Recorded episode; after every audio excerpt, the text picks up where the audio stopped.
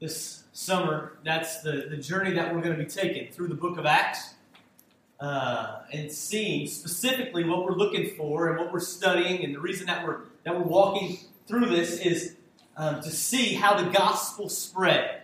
How did, God, how did God, in His providence, under the power of the Holy Spirit, um, take the gospel to the ends of the earth? And so, last week we really uh, launched in, uh, in, in Acts chapter 1, specifically in verse 8. And here's what it says it says that you will receive power when the Holy Spirit has come upon you, and you will be my witnesses in Jerusalem and in all of Judea and Samaria and to the end of the earth. And that's exactly what we're going to see as we move through the book of Acts in the weeks to come. The narrative, the storyline of Acts is that under the power of the Holy Spirit, the gospel begins to advance in Jerusalem and it takes root there. And then it spreads to Judea and Samaria and it takes root there and then it scatters, it moves to every corner of the earth, every tongue, every language, every tribe around the world. It moves, and all the while, God is building His church, calling people, wooing people to Himself. And then they respond for the sake of the gospel. And so, we're going to be seeing how does God do that? What did it look like? And then, at the end of it, basically, the point of it, the, the exclamation point at the end is we're going to say, okay, now it's our turn.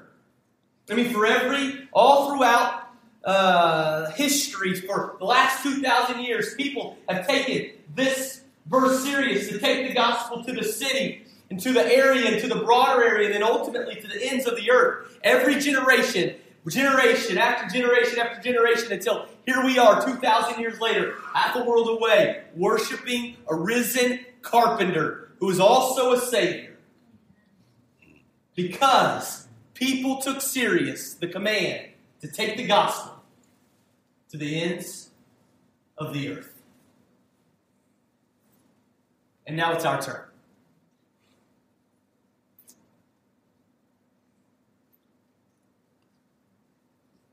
Well, I think we'll see this morning in Acts chapter 2 that he does this in a certain way. The gospel spreads under the power of the Holy Spirit in a certain way. And Peter gives us a glimpse of how the Holy Spirit, how God, uh, as the Holy Spirit moves in Jerusalem, in Judea, Samaria, to the ends of the earth. He gives us a glimpse of how he's going to work through the ages to, to draw people, to woo people to himself, and then give people the opportunity to respond to the gospel. Peter gives us a glimpse of how the Holy Spirit's going to work on the very first day that the church is born. And so, if you have your Bible, we see that take place in Acts chapter 2. Acts chapter 2, we're going to see the church being born.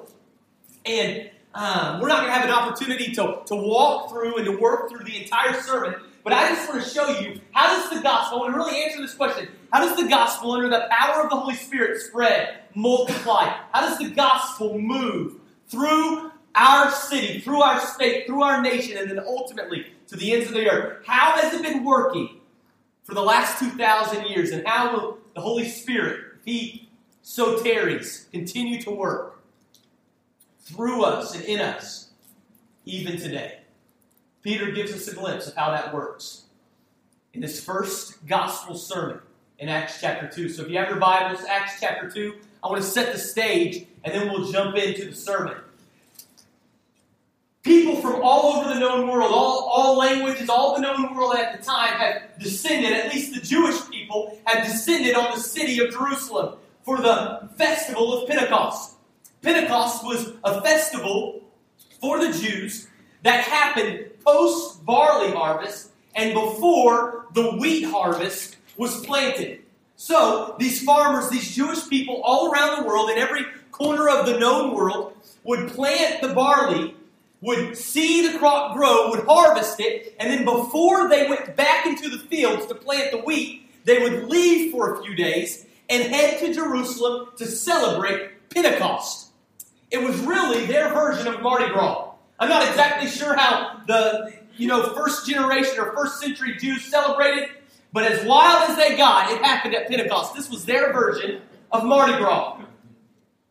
It was not a place that you would expect to meet Jesus.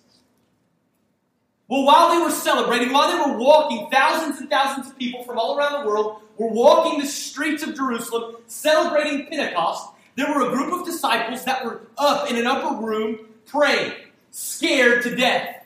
They had just seen their leader crucified, rise again, and descend into heaven. And before he left, he, let, he gave them this incredible mission, this mission that they were ill equipped to pursue, they were ill equipped to see to its final end. And so they were scared to death. They were standing, they were sitting up in this upper room, praying, scared, when something amazing happened. The Bible tells us that the Holy Spirit descended upon them. They were waiting for it. And it says that there was their tongues were like fire. And not only that, but they also, the Holy Spirit gave these men the ability to speak languages that they had not studied, that they had not learned. It would be the equivalent of me standing up here and speaking perfect, fluent Spanish to you. I'm terrible at Spanish. I got a 25 in college on a test in Spanish, the worst grade I've ever gotten in my life. And you're wondering how I'm standing up here as a graduate. And I'm wondering the same thing. Because I did terrible in Spanish. Terrible, terrible. It's only by the power of the Holy Spirit that I would be able to do it. That's exactly what happened to these unlearned fishermen and tax collectors and other unlearned followers of Jesus. The Holy Spirit descends on them. They're able to speak languages. Not only that, but He gives them, the Holy Spirit gives these disciples a boldness that they had never had before. All throughout, leading up to this time, all throughout the Gospels, you see these guys in the face of persecution, and when the times begin to get tough, they begin to run. Or they try to tell Jesus, go ahead, simmer down. The only reason we're safe is the crowds are around us. You gotta, you gotta stop talking like that. Every time the going got tough, these guys ran. Until now. And they're given this boldness, this understanding that, that they know who they are in Christ. They understand who they have been, who, who has saved them and what they've been saved from. And they have a boldness and under the power of the Holy Spirit that they have never had before, and the result is the gospel begins to spread.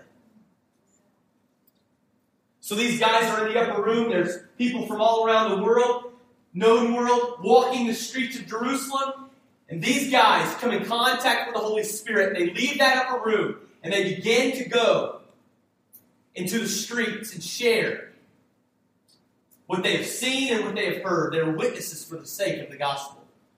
Well, the Bible tells us that the people in the streets think that they're drunk, think that they've been drinking, that they're intoxicated, because nobody can be this bold, nobody can be this passionate about something unless you're intoxicated, the people think.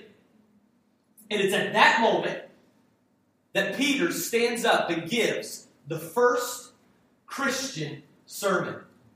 In one sense, it's the most unseeker friendly sermon you'll ever come in contact with. But the, in another sense, on the other hand, 3,000 people answer the call for the gospel.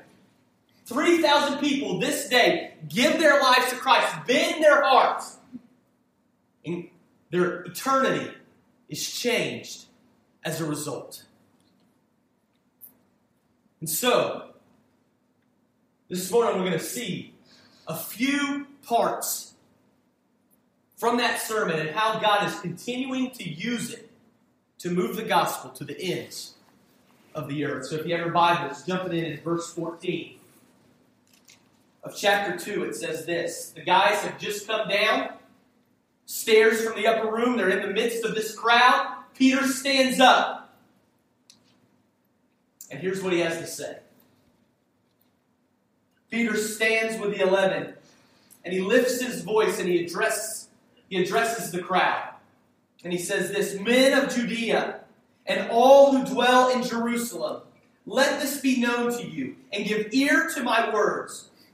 For these people are not drunk as you suppose, since it is only the third hour of the day. I love that. He goes, guys, come on, man. I know this is a festival. I know it's Pentecost. I know it's Mardi Gras. But guys, it's not even lunchtime yet. They're not drunk. They're not intoxicated. Give me a break. He actually goes on to talk about how they, this is a fulfillment of a prophecy in Joel. Joel prophesies that this is going to happen, and he points these guys, these Jewish people, to the fact that they have witnessed a prophecy from the Old Testament. But this gives us the first glimpse of how God uses the gospel. No, how the gospel, excuse me, let me back up. That's not that's not phrased right. How the gospel moves to the ends of the earth. And it's done like this. The Holy Spirit, Jesus, meets us right where we're at. He meets us right where we are. I need your help to illustrate this uh, a, a little bit.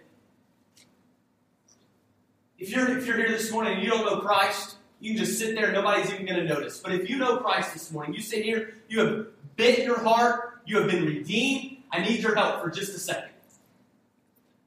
How many of you are like me and you came to know Christ? You're sitting here this morning, you know Christ, but you came to know Christ before you were 10 years old. 10 years old, or, or under 10.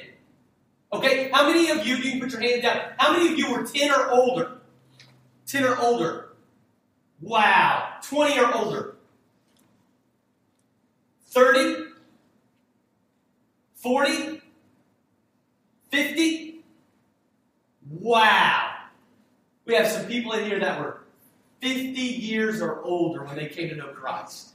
Okay, how about this? How many of you were raised by Christian parents? They drug you to church nine months before you were born, and they hadn't stopped since. All right, Christian parents. How about okay? You can put your hands up. How many of you were not? You did not have Christian parents. They were okay, maybe, or maybe they were terrible. I don't know, but they're not Christian. They were not Christian parents. Awesome. You put your hands down. How many of you came to know Christ in a in, a setting like this? It was a Christian uh, service or Sunday school or, or something like that. You came to know Christ like that in that setting. All right, you put your hands down. How many of you, it was not a, a, Christian setting? Maybe it was at your house, or, or it was at a friend's house, or maybe it was at a festival.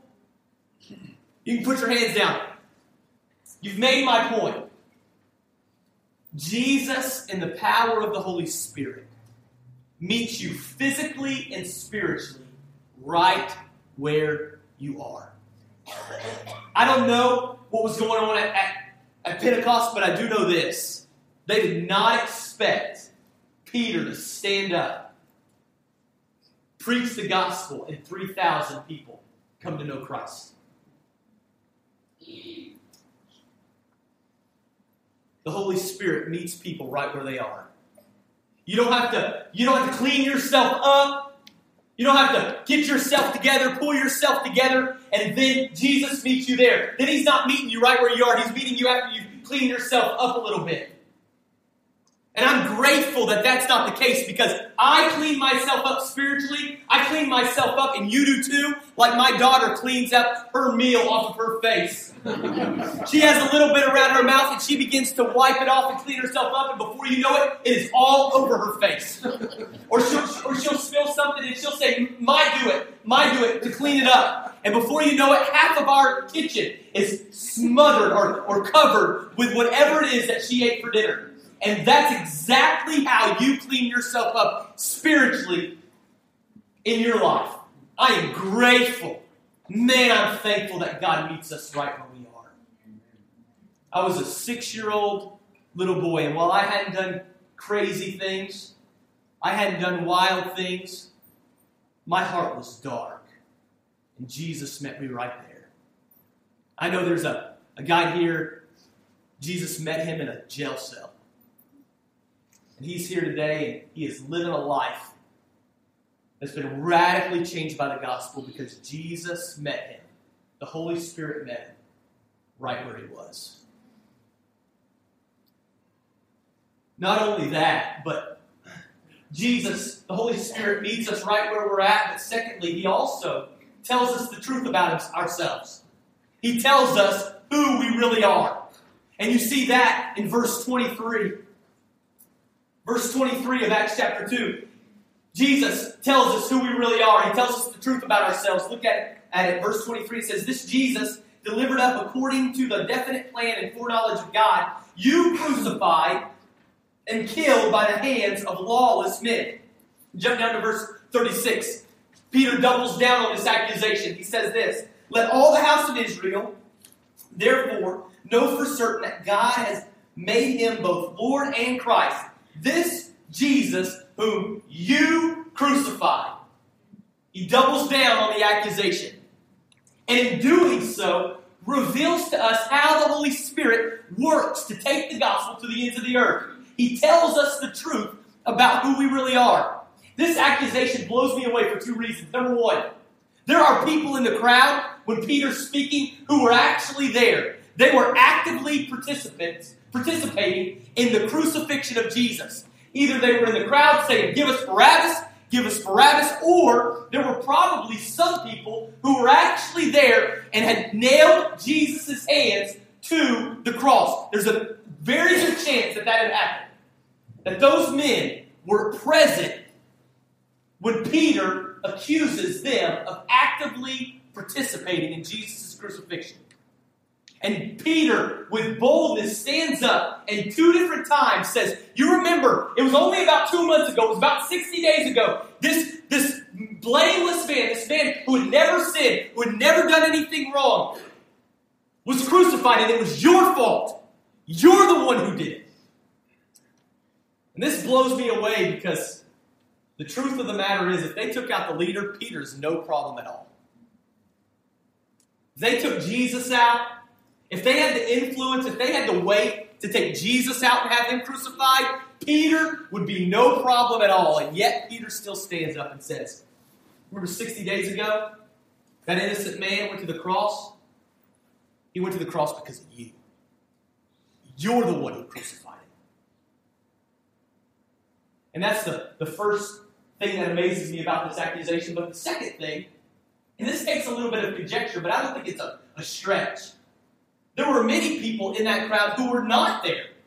They were not actively present. They were not actively involved in crucifying Jesus. I mean, after all, they had come from every corner of the known world for this particular uh, festival. The chances are that many of the people who were listening to Peter speak were not there when Jesus was crucified. And yet, Peter seems to have no problem making this accusation that they were responsible for Jesus' death. The question is, how can that be? Not only that, last week we talked for a few minutes about description versus prescription. And basically, description says that Acts describes what happened in the first century. Somebody who reads the book of Acts in a prescriptive way says that, that God is still working this way and this is meant for you and I as well. And I think that's what's being taught here. So, Peter in the same way that he's accusing all of the listeners for being responsible for Jesus' death, is also saying, Scott, you are also responsible, active participant in crucifying Jesus. Well, how can this be? I mean, I wasn't there. That was 2,000 years ago. Area of the world I've never even been to. how could I be responsible? How could you be responsible? And, and in some sort of way for Jesus' death.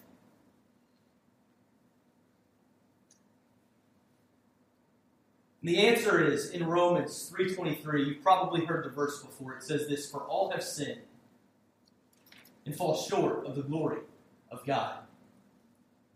Peter is saying, your sin made you in some sense an active participant in nailing Jesus to the cross. And Peter gives us a glimpse of how the gospel is going to spread through Jerusalem, Judea, Samaria, and even to the ends of the earth. The first way is he's going to meet us exactly where we're at. And secondly, he's going to tell us the truth about ourselves. You, Scott Smith, were responsible because of your sin in nailing Jesus to the cross. You are a mess. You cannot clean up yourself. You have you don't do things you want to do and you do things that you don't want to do. And because of your sin, you're responsible for nailing Jesus to the cross. That's the truth about you. And here's the thing I'm really glad that he did. The reason is when I'm driving down the car, down the road in the car by myself, or I'm sitting in my my room before Mary Jo gets there by myself, I know how much of a mess I am. I know how wicked my heart is. I know how messed up I am. And if Jesus shows up on the scene and says, Hey, you're doing all right, you're good, you got yourself together, there's no problems, then I'm going to know that He does not know me as well as He needs to. I'm going to be very, very aware of the fact that I'm far messed up, uh, far more messed up than He ever acknowledges, if that's the case.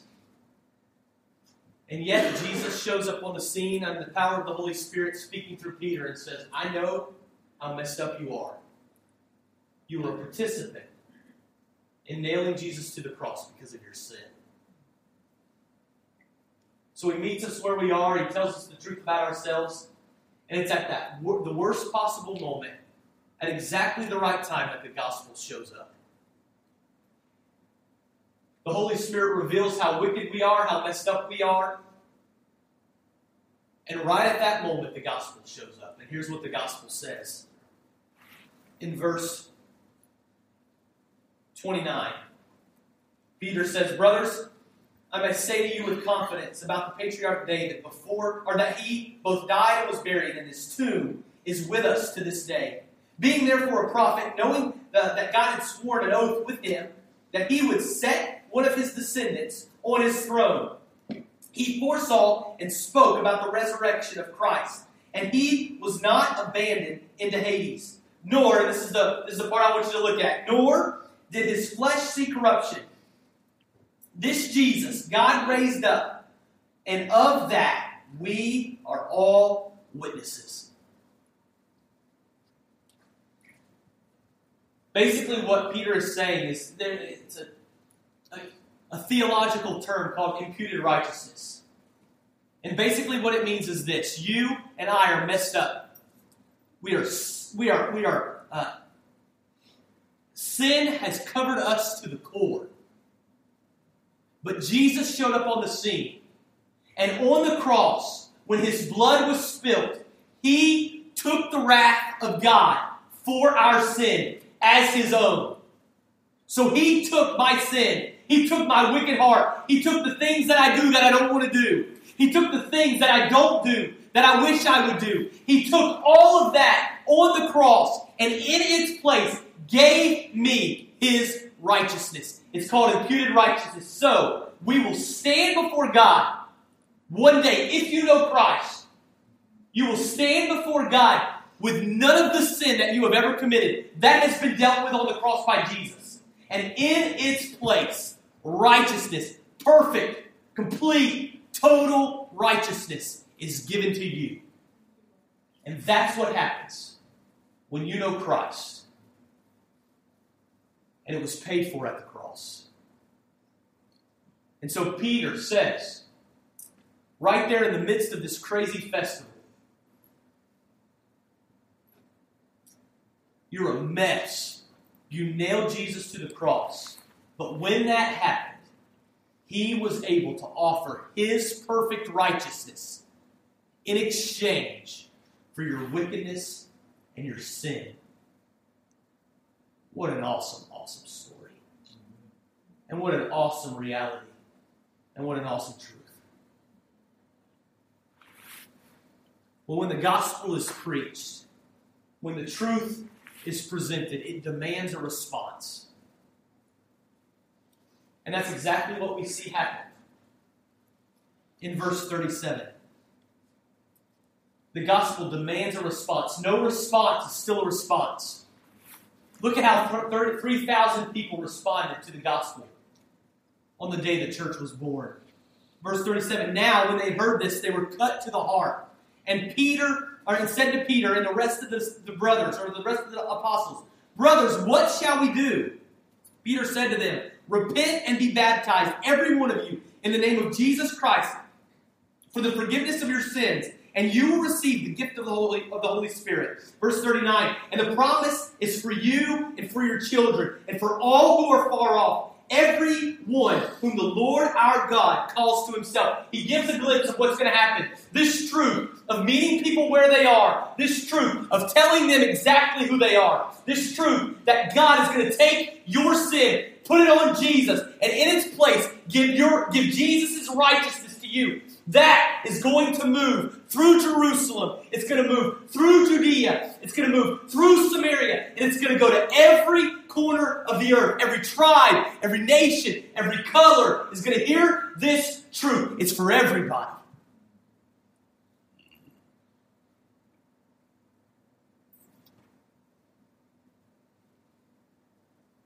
And when they hear it, it demands a response. They were cut to the heart. Verse 40. And with many other words, he bore witness and continued to exhort them, saying, Save yourselves this, from this crooked generation. And so those who received his word and were baptized, and there were added that day about 3,000 souls. This is huge. Thousands and thousands and thousands of people heard the message. Every single one of them responded. About 3,000 of them heard the message, bent their heart, and asked the Holy Spirit to come and fill them, to take away their sin, and to give them Jesus' righteousness. Countless, countless others responded as well and said, I got this. I don't need it. I do just fine by myself. I got this under control. I don't need this Jesus that you're talking about. But every single person at the festival that day who heard Peter speak responded to the gospel because the gospel demands a response. And the truth of this has reverberated, has moved for 2,000 years. People all around the world have heard the gospel, and every single one of them have responded. Some have responded because they knew they needed grace, and others have responded because they thought they could handle it themselves. The gospel demands a response.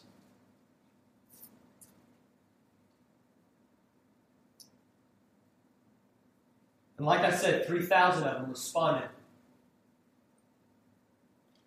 with their understanding for their need of the gospel. And that day, the New Testament church was born. The church that you and I, 2,000 years later, if you know Christ, are a part of. The truth of Acts chapter 1, verse 8 is evidenced in this room today. Every single generation from the New Testament church, from Peter all the way through today, every generation has taken this message seriously to take the gospel to the ends of the earth, to take this idea, this truth that Jesus will meet you exactly where you are, both physically and spiritually. He's going to tell you the truth about how messed up you are, but then offer hope in the in the in the, the message of the gospel. And that hope demands a response. And it, it, it has been happening in every generation, in every corner of the globe for 2,000 years. Every single generation, every single culture has taken this seriously so that you and I are here today. And at the end of this series, in a few short weeks, we're going to see that it's our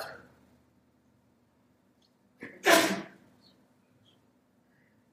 The gospel must move forward, and it's our turn. Let's pray. Father, I thank you for the truth of your scripture today. Showing us how you've been working throughout the millennia to draw people to yourself.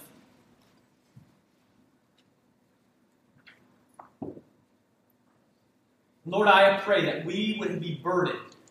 We would understand that it's our turn now. Lord, I thank you for saving us, for meeting so many in this room right where they're at, right where they were, when they accepted you. Some many years ago, some not so long ago. But in every situation, you met us right where we were.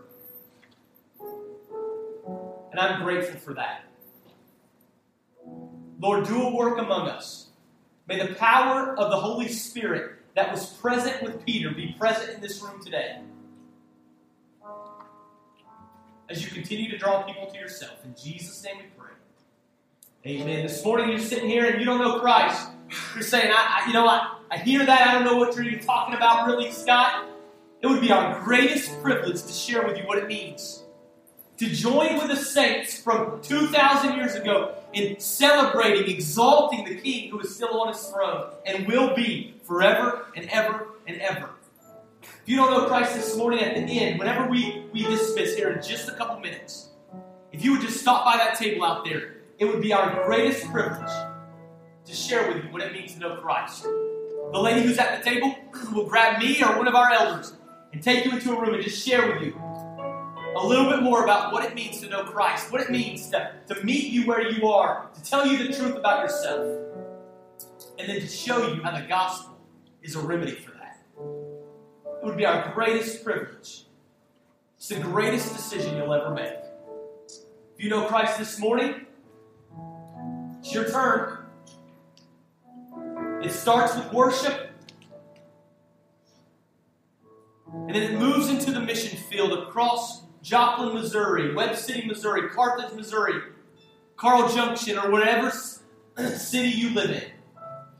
It's your turn to take the gospel to your circles of influence. So let's stand and let's sing. If you don't know Christ, whenever we dismiss in a minute, you just stop by there. If you know Christ, begin by worshiping and lifting up his name.